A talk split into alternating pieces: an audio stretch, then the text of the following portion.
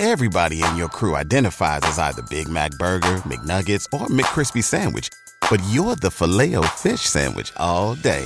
That crispy fish, that savory tartar sauce, that melty cheese, that pillowy bun. Yeah, you get it. Every time. And if you love the filet of fish, right now you can catch two of the classics you love for just $6. Limited time only. Price and participation may vary. Cannot be combined with any other offer. Single item at regular price. Ba da ba ba ba.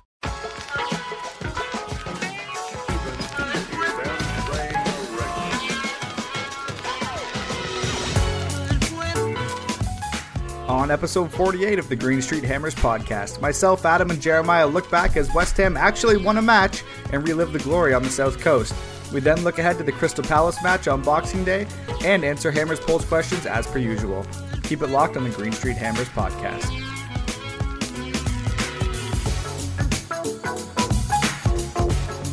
All right, it is episode 48 of the Green Street Hammers podcast. Myself and Jeremiah are here. Uh, Jeremiah, how are you doing right now, man? We're coming off a win. It feels kind of nice, doesn't it?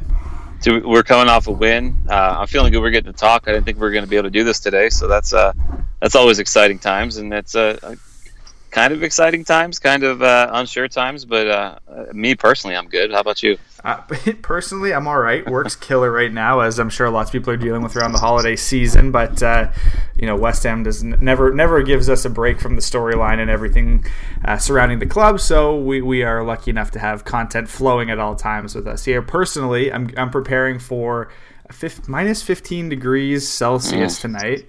Uh, I'm looking up what that would be five degrees Fahrenheit is what it's going to be Nice. here overnight. So um, that's going to suck. And uh, sure enough, I'll be out in that tomorrow. So I'm I'm excited that I'm cozy and warm inside, talking to you about West Ham, which makes me feel cozy and warm inside myself. So we we roll on here. Um, as mentioned, we're coming off a win, uh, and on this 48th episode of uh, of the Green Street Hammers podcast, we can actually talk about something positive. Dot dot dot question mark. Uh, West Ham beat Southampton one 0 away. Um, this was supposedly the final game in Manuel Pellegrini's leash of get a result matches before he gets sacked, and he got a result. Um, it wasn't it wasn't a dominant win. It was 1 0 against Southampton, a team who's in the relegation zone. Um, they, they're playing, they've been playing better recently than their position would suggest. Uh, but that being said, you know, West Ham get, got the three points regardless, which is a positive. It- that's what we have to start with, right? Yeah, for sure. You got to stay positive with it. I mean, it was Southampton. It's not really a a judging match, I guess, in my mind. And I was always kind of upset. You could see the schedule. You could kind of tell that was when it was going to happen. It's kind of upsetting because you're like, we're going to face all these other teams that we should either be equal to or we should at least aspiring to be like. And that's not your kind of judging point. It's a team that you should hopefully be better than. Um, and luckily, you know, we did come out on top. I'm never going to sit here. I'm not going to try to sit here anyway and be like, man, I hope we lose. That way Pellegrini gets fired. Um, but yeah, it's it's kind of an excitement slash you know question mark. Is a lot of who knows what's going to happen. I mean, if we go ahead and lose to Palace, and then is that it? Like, is it every match? Is his kind of career as his managerial career hanging out to dry? And I think that's kind of coming to question mark. But as long as the squad's playing well, and, and if they played like they did against Southampton, then we should be pretty solid for at least the foreseeable future. Yeah, and if we're talking about the the upcoming Crystal Palace match, we should be okay for the first 60 minutes of that match because that tends to be our MO right now is play a good hour and then hope to God we hold on for the next 30, which we didn't against Crystal Palace. But anyways, let's get back to Southampton. Uh, before the match started, uh, ex-WHU employee, all of our best friend on Twitter, confirmed there was an injury uh, that affected the squad late. Uh, that turned out to be Felipe Anderson. I believe it's an ankle injury. Some people were saying sickness. I, I heard ankle. I thought so. Um, he pulled out of the squad, and now people interpreted this differently than each other, and I, I think you and I interpreted this differently as well. West Ham played a 4-4-2, uh, which we've been crying out for since uh, looking up Haller's highlights from Frankfurt, um, and Antonio and Uh, played alongside each other as dual strikers. Uh, behind them on the left was Fornals, who had an awesome game yet again. Uh, in the middle, we had Declan Rice and Mark Noble, and on the right hand side, we had Robert Snodgrass. The back four was unchanged as well, uh, which includes Fredericks and Cresswell as the uh, fullbacks. Uh, and Balbuena kept a spot with David Martin in goal. Now, um, do you think that the Felipe Anderson injury caused Pellegrini to change to a 4-4-2? I do. I uh, yeah, I absolutely do. I think he was forced into playing that, and uh, I think kind of like you said, there's a lot of people going back and forth. Was he forced to? Did, was he going to play that anyway? I feel like he was kind of forced into it. And I do feel that if Felipe, who by the way, when X, uh, you know, whenever he posted that out, I didn't think at all it was going to be him. So kudos to him for, I guess, staying somewhat healthy. I think uh, I was thinking more along the lines of Antonio or somebody else that was going to be hurt. But yeah, so I, I, just honestly think if he was healthy, he would have been in, and we would have kind of done the same old four five one or or however you interpret that to be four four one one. But yeah, I don't know. Um, were you kind of on that same page length, or were you thinking something else? No, I, I was completely different. I thought we were going to see a 4 4 2 regardless in this one. Actually, my mm-hmm. predicted squad was that we would see the same old formation that we have been seeing, the 4 2 3 1. Um, but if we did see a 4-4-2, I thought it would be Snodgrass who dropped out and Felipe Anderson put on the right hand side. He's a right-footed, uh, you know, winger or wide midfielder, and uh, Pellegrini liked to play with his wide players flipped and inverted, with Yarmolenko and Felipe Anderson filling those spots to shoot.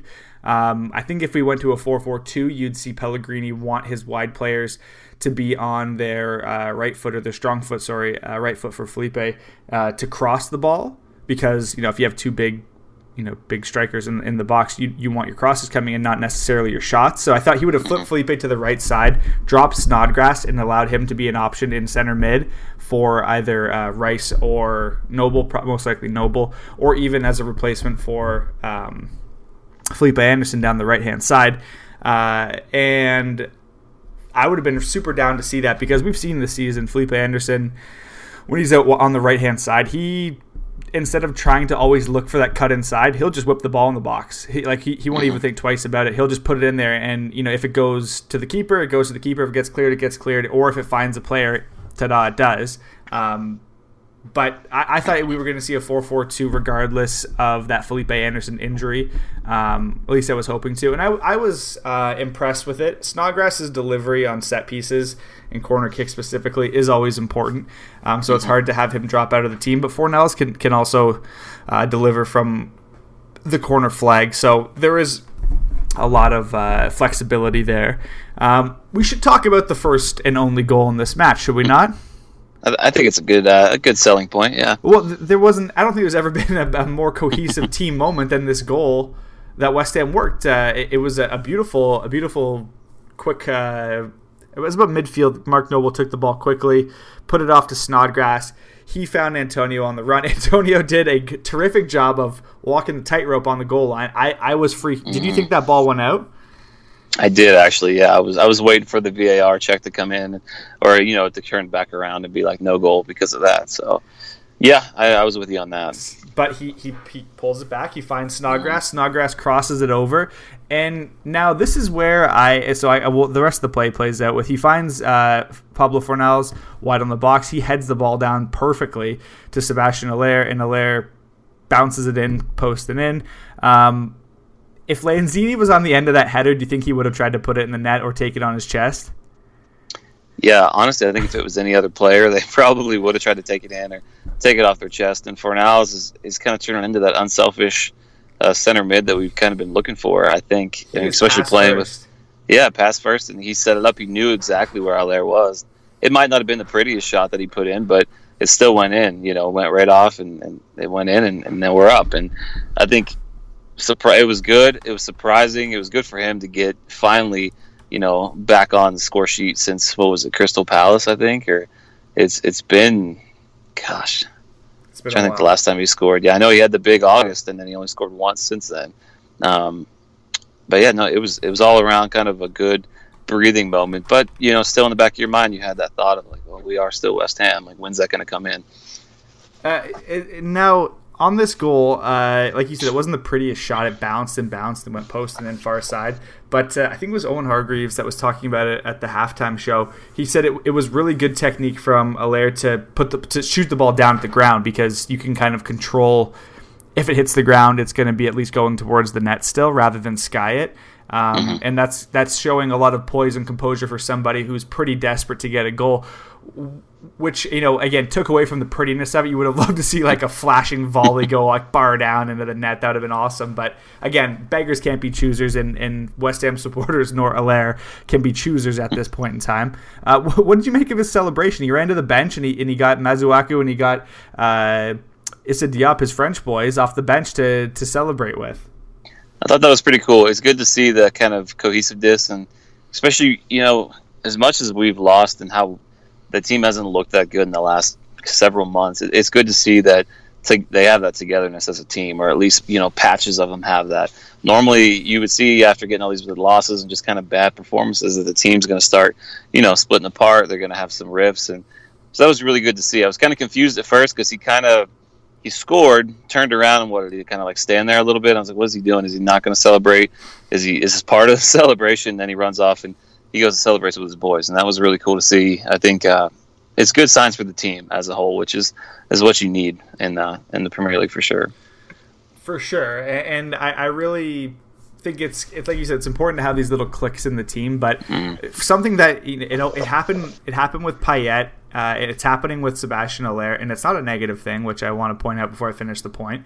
Uh, but these players who are so like enigmatic and you know are you, you think are going to be like these too good for everybody else the the great anchor for all of these players Sebastian Haller is is a world class striker and he's being frustrated previous to this game in a system that wasn't playing towards him he's been dropped he has every right to be sort of a dick about it to, and everything. But the one mm. thing that anchors him down is Mark Noble. Every time with Dimitri Payet, Noble was the first one there with Haller. He's the guy grabbing him by the head, and they're grabbing each other back. He seems to be the one guy. There's this, there's there's a picture going around. I don't know if this this meme's gonna work for everybody. And like the captions said, like when you get along with everybody in high school, and it's like this I don't know, like giant rat looking thing, sitting with a crocodile, sitting with the bird, sitting with like a deer, and it's like just getting along with everybody. That's Mark Noble. Nobody doesn't like him on the team. The keeper, who's from Poland, is uh, you know is talking about him. You know the the French 23 year old center back. You know, is making jokes with him on Instagram. You, you see this bigger, larger than life striker up top of the formation scoring goals, and it's all brought brought back to earth with Mark Noble being there. I don't know what it is about him, but he just is that galvanizing force in the team. Uh, and he was he was pretty solid in this match as well. Um, what did you make of the midfield four? We've talked about Fornals being sort of that exciting uh, trigger player now, and especially picking up the slack in, in the uh, in the space of uh, Felipe Anderson going down injured. But uh, the the flat four, I thought Fornals did a great job of actually getting forward in this, and also getting back, even if it was just to have a body back, not necessarily making hard tackles or anything. Yeah, no, every match, man, he's getting better and better. I feel like I think it's it's just taking him a while progressively and playing him in the right kind of positions. I think and getting confidence too. I know we talked about it last week, and mm-hmm. we've had a few articles go out on him about just his confidence levels rising. If we get the Fornals that we saw in the uh, was it under 21 Euros whenever Spain won that, um, we're we're in we're in for business because he's a good he's a really good young player. I think a lot of people forget. I forgot that he's only 21. I mean, he's young we have Declan Rice on the team, and we just kind of assume that every other 21 year old is going to be like him. It doesn't work that way. But seeing him come in, he's played well. He played really well in there. Uh, like you, you already mentioned, Noble. Man, the dude, he's just an engine. He just runs and runs and goes and goes. And I think that this also helps set that up a little bit, getting him in there more. He could. You saw every once in a while he would go up and play on the attack a little bit more. Not maybe as frequently, but you definitely saw that. And I think that with Fornals, it gives the gives him kind of that ability. And, you obviously know Rice. Rice defensively is going to give Noble the ability to move up a little bit too. And to, it was just togetherness, like you said on that goal. I mean, a lot of times it wasn't a very pretty match. It was kind of boring at times, but you could definitely see that they were trying to work on team cohesiveness and getting the ball passed around well to each other and kind of playing off of each other. And I think that's exactly what we're going to need. And um, going forward, we got to really. We were talking about a pre-pod a really tough schedule coming up, and I know we're not talking about that yet. But yeah, it's it's it's a rough time. So I know I sound like a robot saying the same things over and over again, but dude, it's it's good to see, and it's if anything is good at this point in time of the year, it's that. And yeah, the midfield as packed as it was whenever we brought all these new signees in and we didn't know who was going to play where. It's it's kind of narrowing itself out, and obviously injuries help with that. But For Fornals might be he might end up being the guy that we all thought he was supposed to be should I should specify and and uh, correct here, not to step on your toes. Fornals is 23 years of age. Um, he mm. played in the under 21 World Cup, and he, because he played in qualifying matches when he was 21, so it worked out that way. But the point still stands. He's younger than half of the players on this team, and and is still coming into his own for a guy who's pretty small. Um, let's see, 1.78 meters in height um, for our. Uh, for our North American people, that is five eight. Um, so he, he's he's just a little guy and he's pretty light. Uh, so the point still stands there. He's young, he's fresh, he's brand new in the in the new league, uh, and uh, you know he's starting to come into his own a bit, which is which is great to see.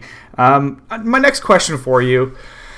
Uh, I don't want to sound like a broken record here because I've been not very kind to Pellegrini in my articles and also in this podcast in, in recent weeks. Um, I thought Pellegrini absolutely killed this game with his substitutions. Uh, I thought it, it, was a little bit. Uh, a little bit predictable with what he did because the team basically reverted back to Sam Allardyce days when it was shut down. We have a lead. Let's try and get at least a point out of this, and, and let's go. Uh, the one, the the one uh, caveat to this being that the Yarmolenko substitution was completely ridiculous. He replaced Snodgrass on the right side uh, after Snodgrass picked up a, a, yellow card at the end of the first half.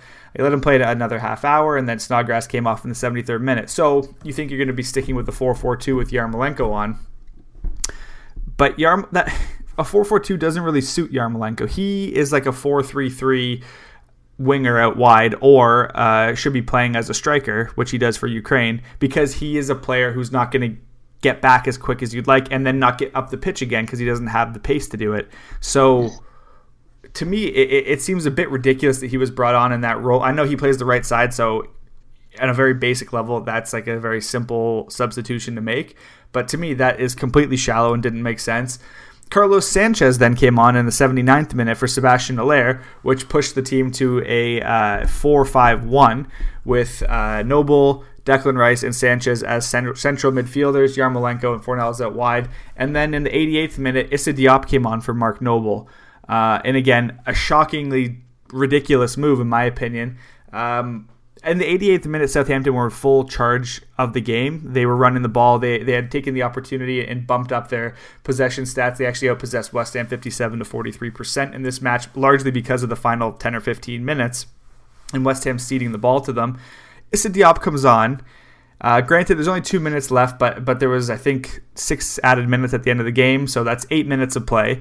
Uh, he has not played in a few weeks. He's playing in a five at the back system now, so we're a five-four-one, um, which West Ham doesn't play in, especially under Pellegrini. He played a player offside because he was ball watching, which understandably, as the you know the prior two points were just made, kind of led to that.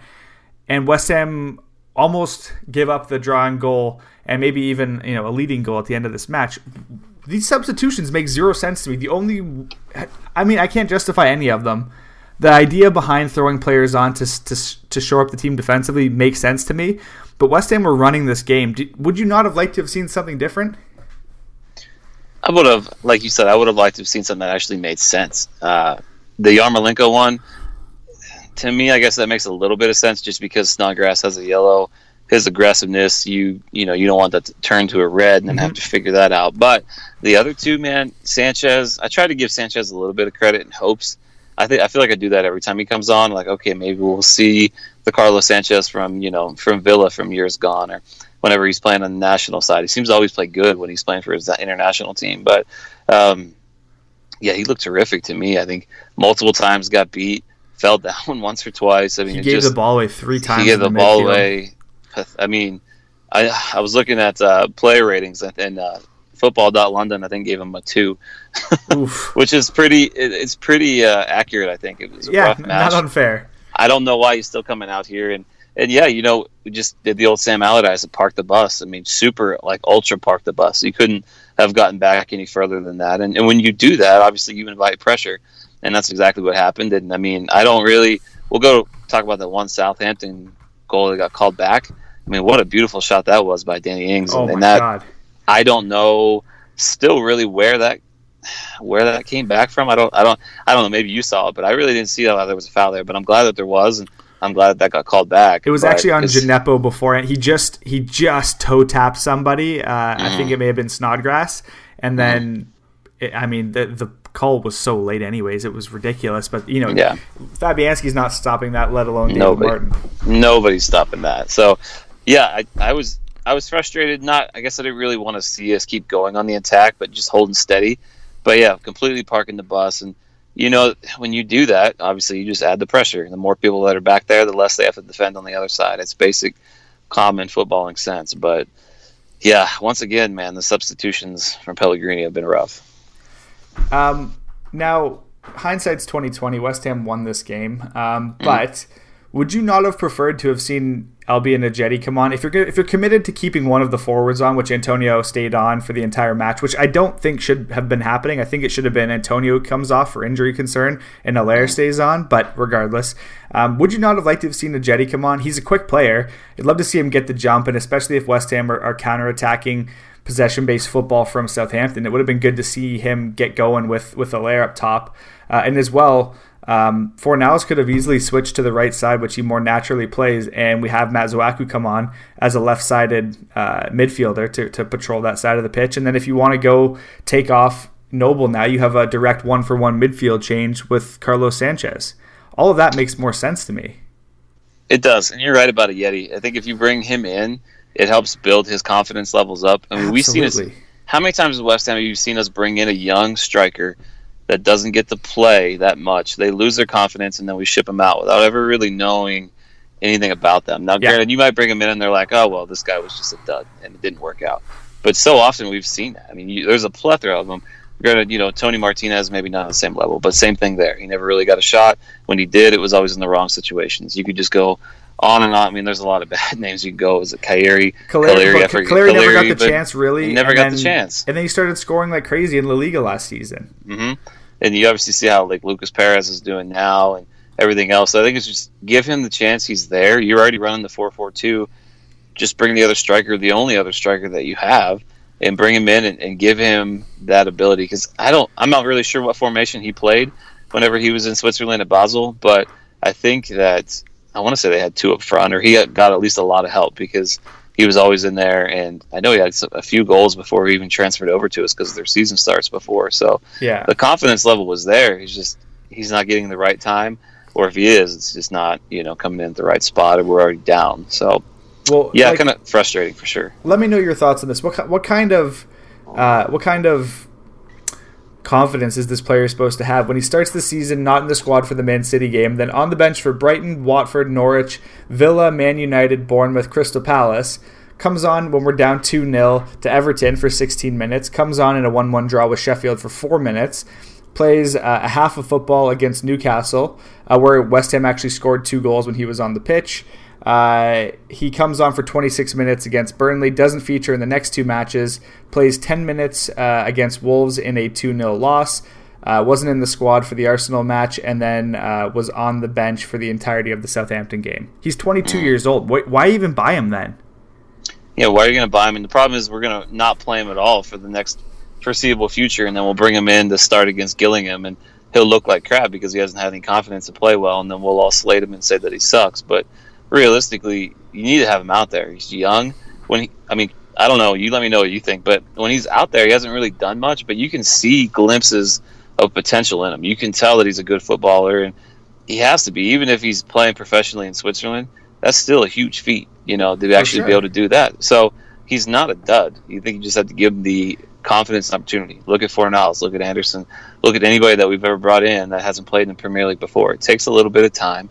Nobody's like a superhero like Payet that comes in and you know Dimitri Payet just came in and, and surprised everybody and actually got better and now you know he kind of turned his career around and built his career off of West Ham. But a lot of times you don't see that. So to compare him to that or think that he's going to come in right away and, and play well is it's it's all asinine and and the fact that once again going back to Pellegrini and just not the substitutions weren't there and you know, we're talking down on a little bit, and I know you wrote about it, and you might be getting to this next, but the win kind of comes in and it's good, and it it helps secure his future for another game, but it was off of what because he had to possibly change his formation last minute because he was forced to, not because he wanted to, or maybe he did and it finally turned it around, but is it too little, too late? And there's just a lot of question marks now. Yeah, a ton of question marks, and, and just just finishing on on jetty here as well. Um, the club are all for as everyone thinks, making money and, and you know trying to save as much money as you can. Uh, this player scored 45 goals in 105 Super League matches in Switzerland with 21 assists. Uh, in the league below them, he has scored uh, 19 goals in 45 matches. For Switzerland, in all levels, from under 15s all the way to the senior team, uh, he has scored 1, 2, 3, 10, 12, uh, 13 goals in all of his matches for them. He, the guy scores goals. In, in the, the one game he did play, in the Super League against FC Sion for Basel. He had one goal and two assists when he played for 90 minutes. Mm-hmm. That was literally just before coming over to West Ham. So, what is the problem here? I think it's still an issue with tactics and getting the best out of your player, but he should be the player that's working off of Sebastian Haller when Antonio's done running around on the pitch, or the player that runs around with him for the first hour, and then you get Antonio to come on and powerhouse players down for the last 30 minutes. We, we saw him be an impact sub at the beginning of the season at the, and at the end of last season as well. To me, that's that's what you have to do with those players. But I, I hate people saying he's he's uh, you know he's a flop or he's you know not cut for the for West Ham or, or the Premier League. There's also reports that West Ham are trying to send him out on loan for the second half of the season, but they're having trouble because he's played for two uh, for two leagues already. What what's the point in doing that? You're not going to look at him again. He's going to be like the next Haksabanovic or uh, Samuelsen or wherever, where they just go away eventually, and that's it. I, to me, it's just wasted. Like it's just wasted money then, and it and it, it doesn't make sense. But whatever. We uh, we, we basically we have to move on from that because it's just going to get me more and more fired up. Um, do you think Pellegrini is going to be our manager for the rest of the season? Uh, I'm gonna say no.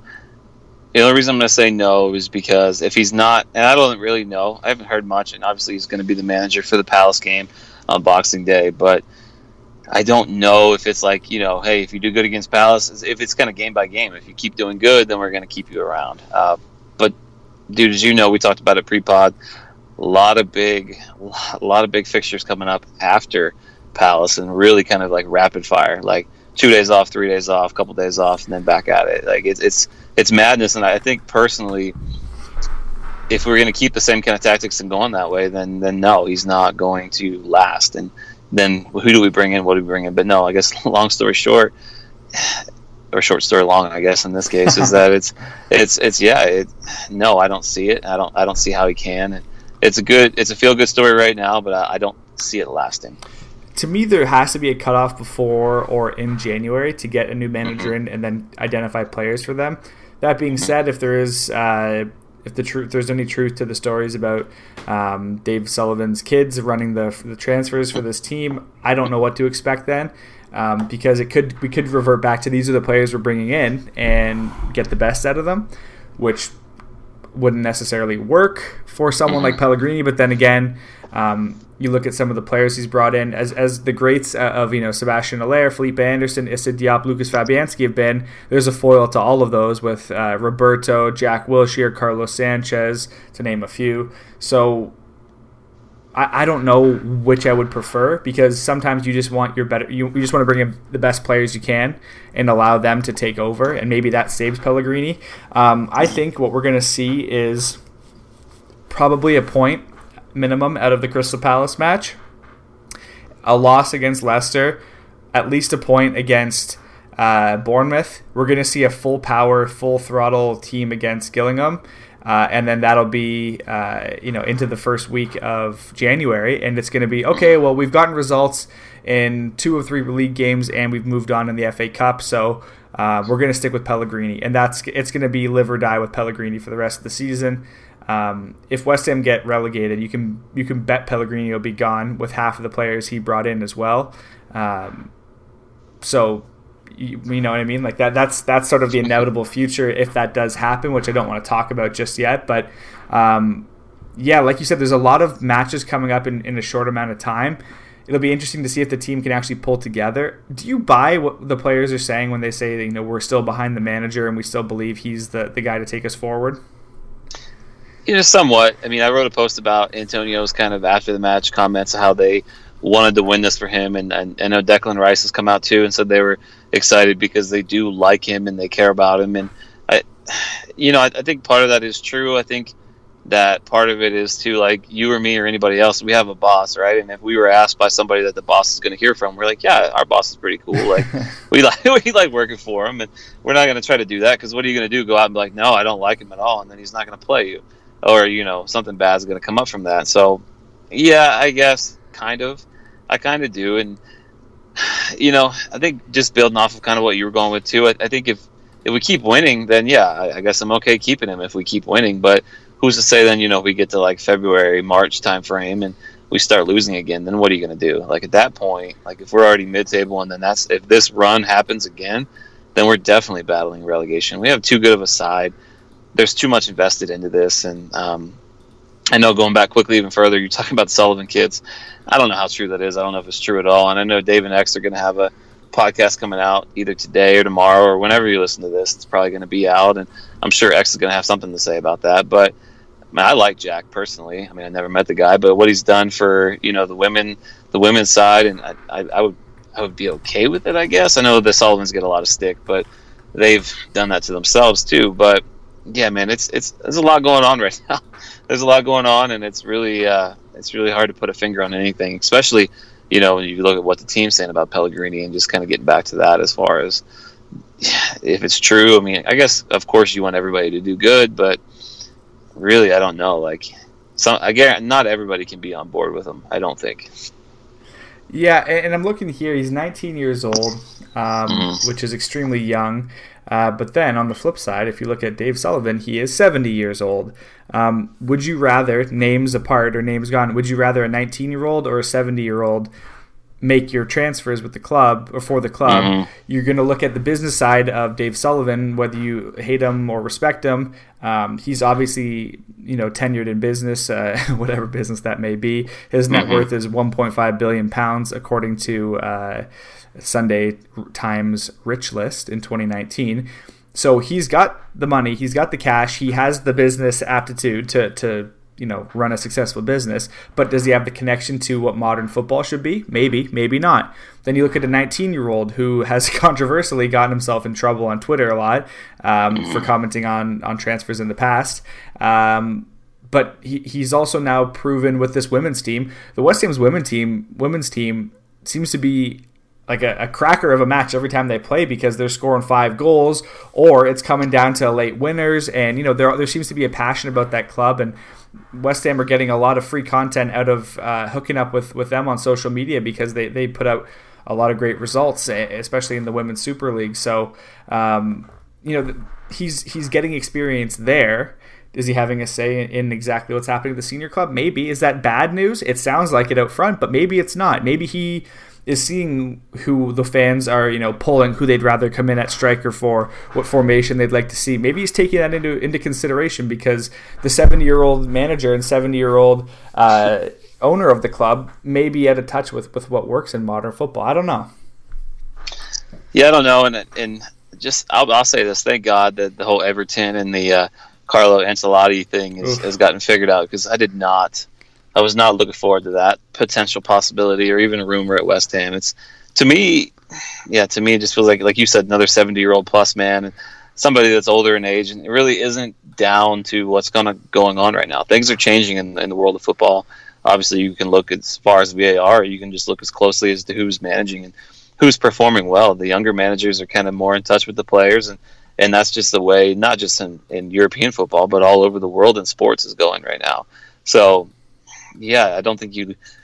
I don't think it's necessarily a bad thing. I would be okay with it because I, I kind of rate him pretty high. Like you said, with the women's side, he's done well.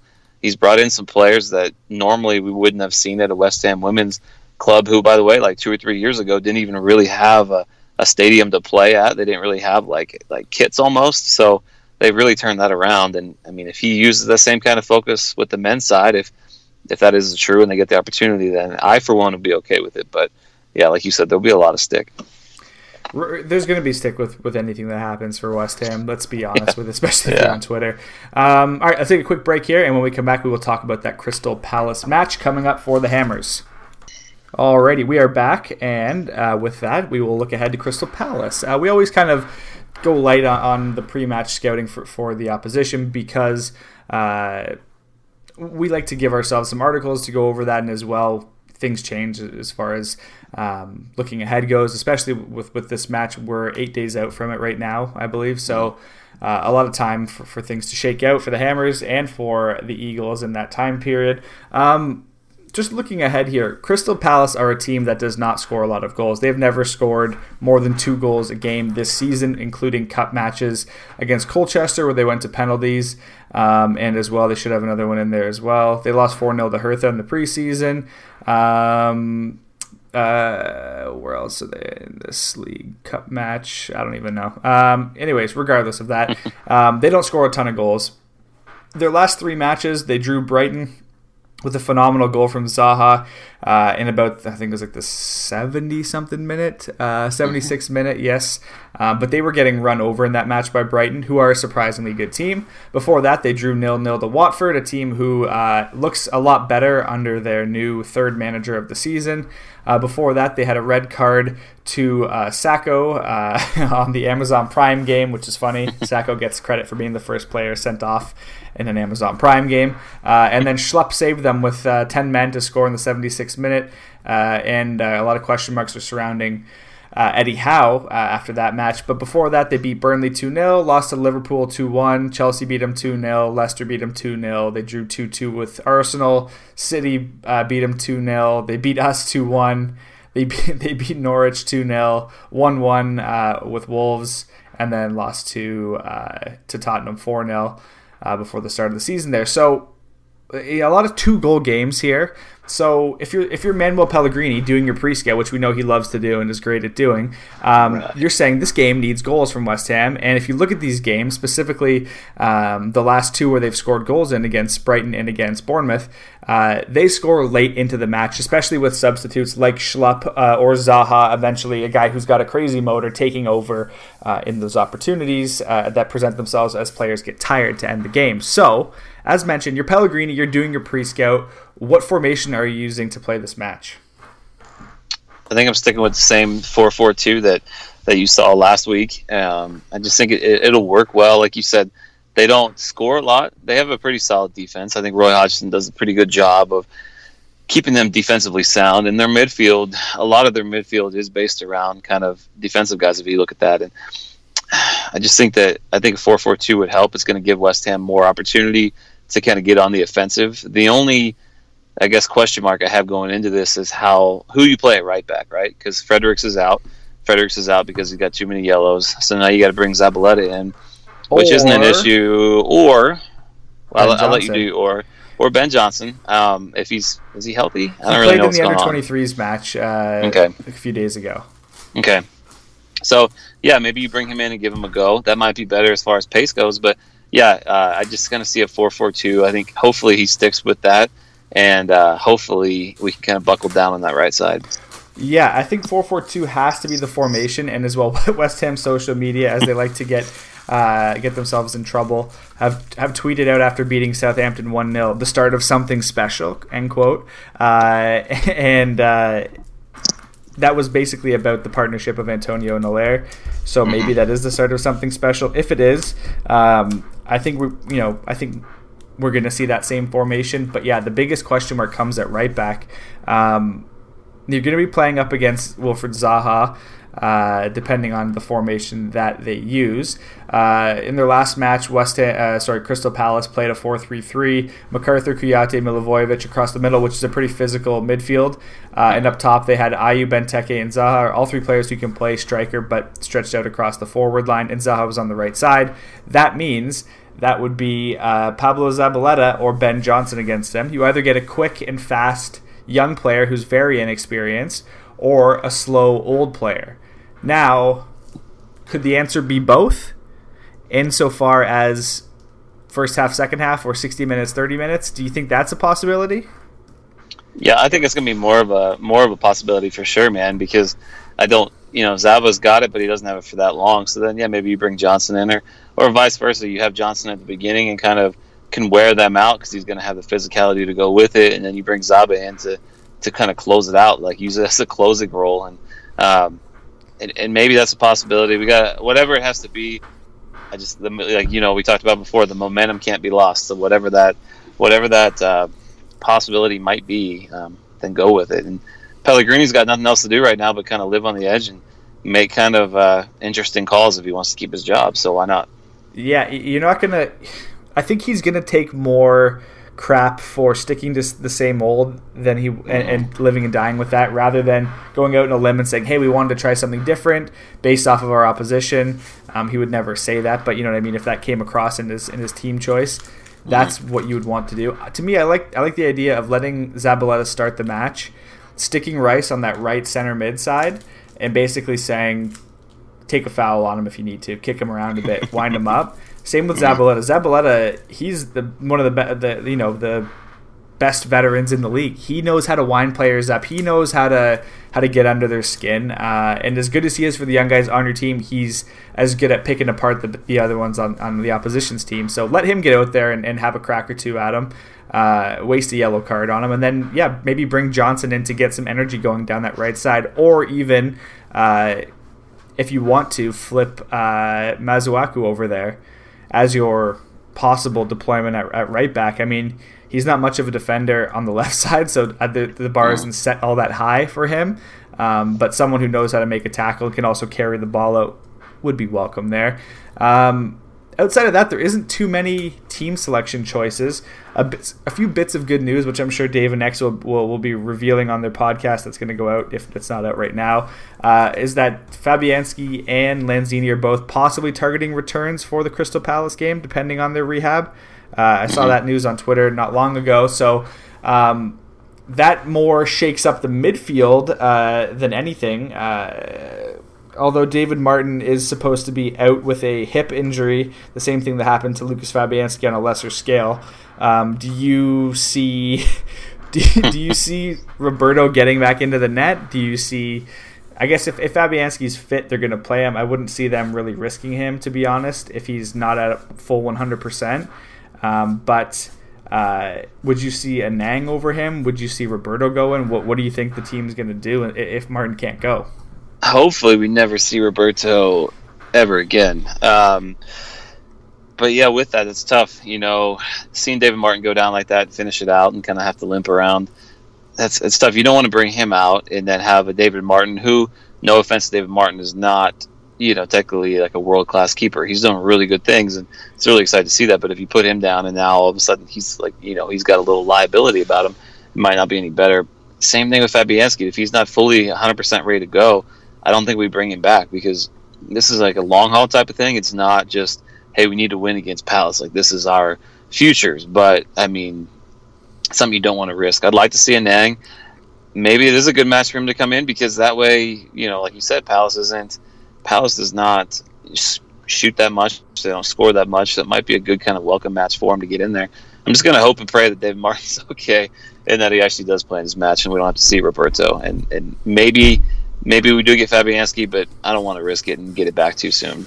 Yeah, I think I think the silver lining to all of this, uh, if it's not Fabianski, is the fact that we saw Anang get pulled from previous matches before Martin came in for the mm-hmm. under 23s, basically saying he's upping his training time. He's ready to go in if need be, and he was sitting not on the bench but just behind the uh, bench players uh, in that match that Martin debuted against Chelsea. So um, you never know. That that's uh, this is something that you know will shake out in the coming the coming days into that next week's game. Um, final thoughts. Do you think West Ham will get a result against Palace? I said I, I, see at least one point for them, but do you think you know Palace are a strong team? Do you think they're they're going to be the ones to knock us down a peg? Dude, they're tough, man. It's tough trying to predict a West Ham match, let alone trying to figure out like Crystal Palace, and then you put them together. Oh yeah, it is. It's really tough trying to figure it out.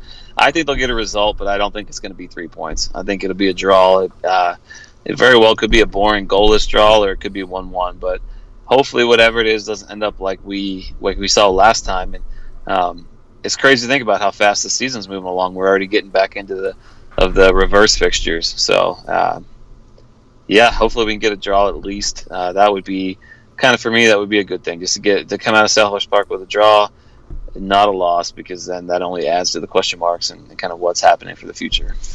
Yeah, I, I, don't know what to really expect. If West Ham don't get a goal in the first half, I, I could see us losing that match, to be honest, mm-hmm. just how we mentally are. So they need to start quick. Um, all right, let's finish off, as we always do, with some Hammers Polls questions. Um, so, this one's a good question. Uh, it talks about what we recently have been with Pellegrini as, as, well as January transfers. Would you rather pay Pellegrini off or use the quote unquote 20 mil uh, to strengthen the squad in January? What are you picking? Yes, I just voted for that right before we actually got on this podcast. But I'm, I'm picking the uh, use the uh, like you said quote unquote additional 20 mil and uh, strengthening whatever we need to strengthen. Um, I'm going to try to stay positive behind it. Like I said, if we keep winning and getting results under Pellegrini, then I say we keep him. But honestly, I'm at like one loss and he's out. So, but I'm going to try to stay positive and say that uh, I would use that extra money to bring some additional players in yeah, it's ridiculous to think that the owners of the club would take away from the team's success to make up for their own mistaken manager appointment, which you know mm-hmm. is a mistake in hindsight as well, but it's a mistake nonetheless. Um, but if that's going to be the way it, it shakes out, then I would much rather the team keep Pellegrini, get better players in, and then basically in the background say, hey, we're gonna you know let's let some of your man- your supporting managers take over here.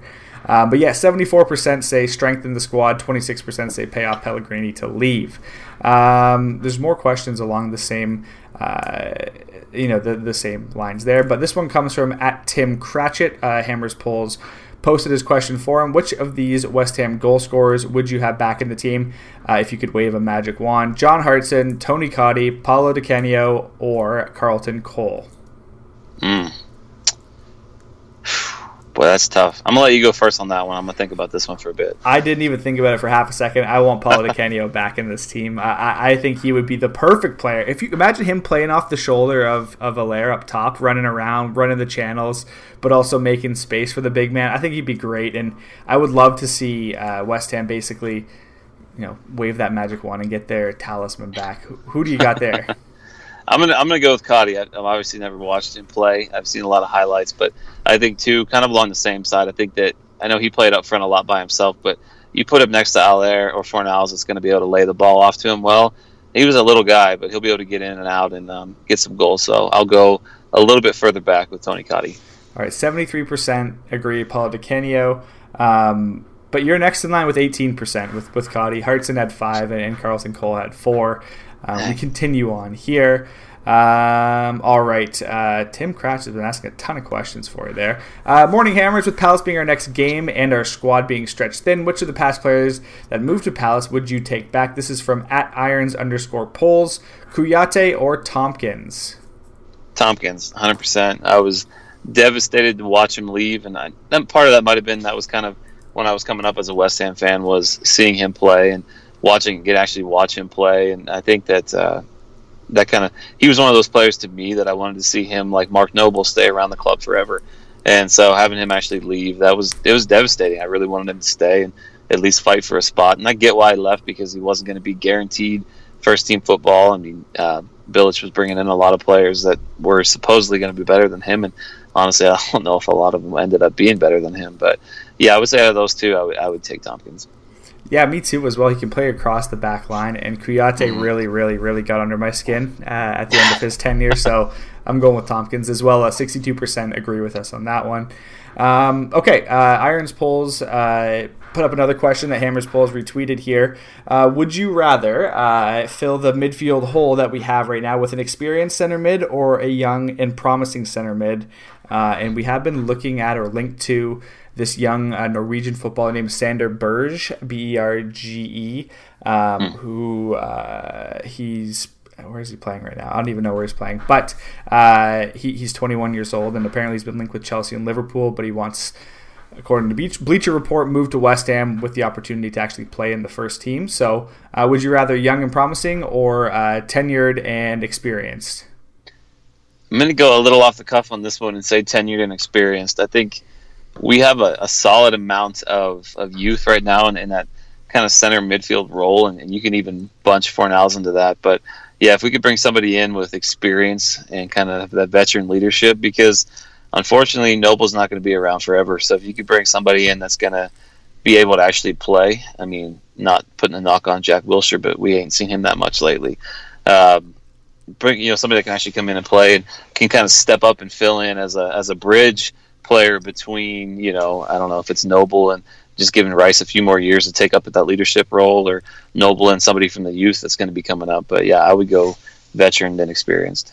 I would go young and exciting because I think we're hitting that point. Uh, you know, I'm a big NHL fan, and mm. that point was crossed a few years ago, really with Sidney Crosby, um, where you could basically see the changing of the tides in the league where the, you know the emphasis went to young exciting players. Yes they make mistakes. Yes you're going to be scoring a lot more goal having goals scored against you at a higher rate but you're also going to you know see the excitement and, and see that player grow into the experienced player and get all the joys along the way with that. So i would go young and exciting just for the fact that um, it, you know i've seen that trend in other sports go past that point and i think yeah. football is along the way there as well.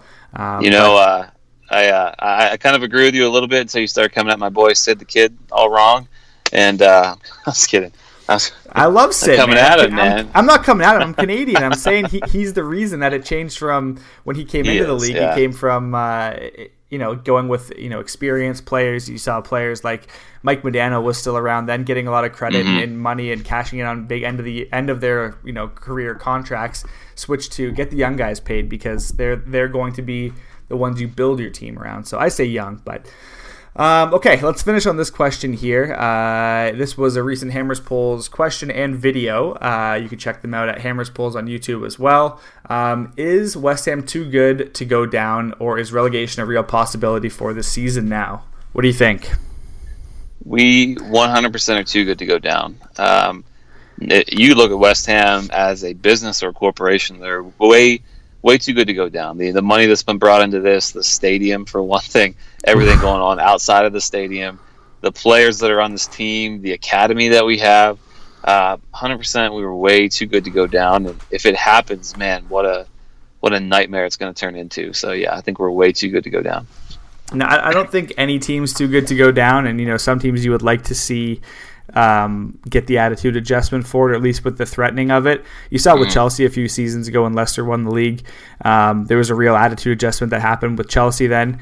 Um, but I do think the players that consist uh, that make up this team, excuse me, this West Ham team, create a squad that is too talented to be relegated. Um, and, and, I agree with you in saying basically there's too much on the line for recent investment. Um, say what you will about the team and the owners and everything, but there's too much on the line. Um, 60,000 seats cut in half would not look good in mm. the championship, uh, and, and I just don't see it as happening. Just call me ignorant, but but I just don't see West Ham as being that team to go down. I agree, man. I got I got one question I want to throw in there. Please, I know please. we're kind of ended on that, but since we are coming up around the holiday season and Christmas is literally next week, and I don't think that we're going to be back until after that time frame. So I guess if you could get one thing from West Ham, I'm not talking about I'm not talking about gear and kits and things like that, but like if West Ham could do one thing for you um, for Christmas, what would it be? It would be a post coming out saying West Ham have signed Jarrod Bowen from Hull on a five year contract, and I wouldn't care the value and I wouldn't care of anything else. He's a player who can play on the right side, he can play up top, he can play in the attacking midfield role. I do not care. Get him into the club. He is going to be your next James Maddison. He will be the next great English West Ham player alongside Declan Rice. That's my Christmas wish. Spend it all on him. Get loans for the other issues. I don't care. Make it happen, West Ham, please. What about you? And we'll bring we'll bring Hugo back, and they can they can run oh, the front together. Love it. I just want to see him win, baby. I just want to see him win, man. Let's let's get some wins and let's get back up this table. That's all I want to see. I think that's a perfect way to close out the episode. For Jeremiah, myself, and all of us at Green Street Hammers, thank you for listening, and come on, you Irons.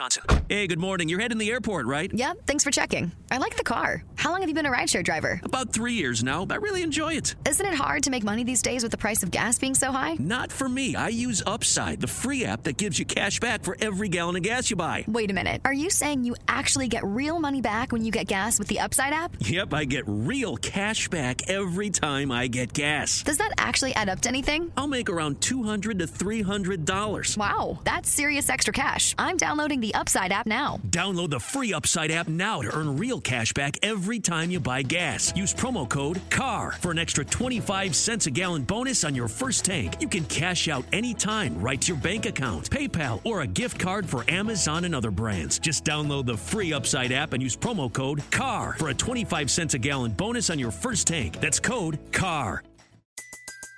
Everybody in your crew identifies as either Big Mac Burger, McNuggets, or McCrispy Sandwich.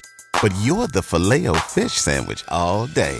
That crispy fish, that savory tartar sauce, that melty cheese, that pillowy bun. Yeah, you get it. Every time. And if you love the filet of fish, right now you can catch two of the classics you love for just $6. Limited time only. Price and participation may vary. Cannot be combined with any other offer. Single item at regular price. Ba da ba ba ba.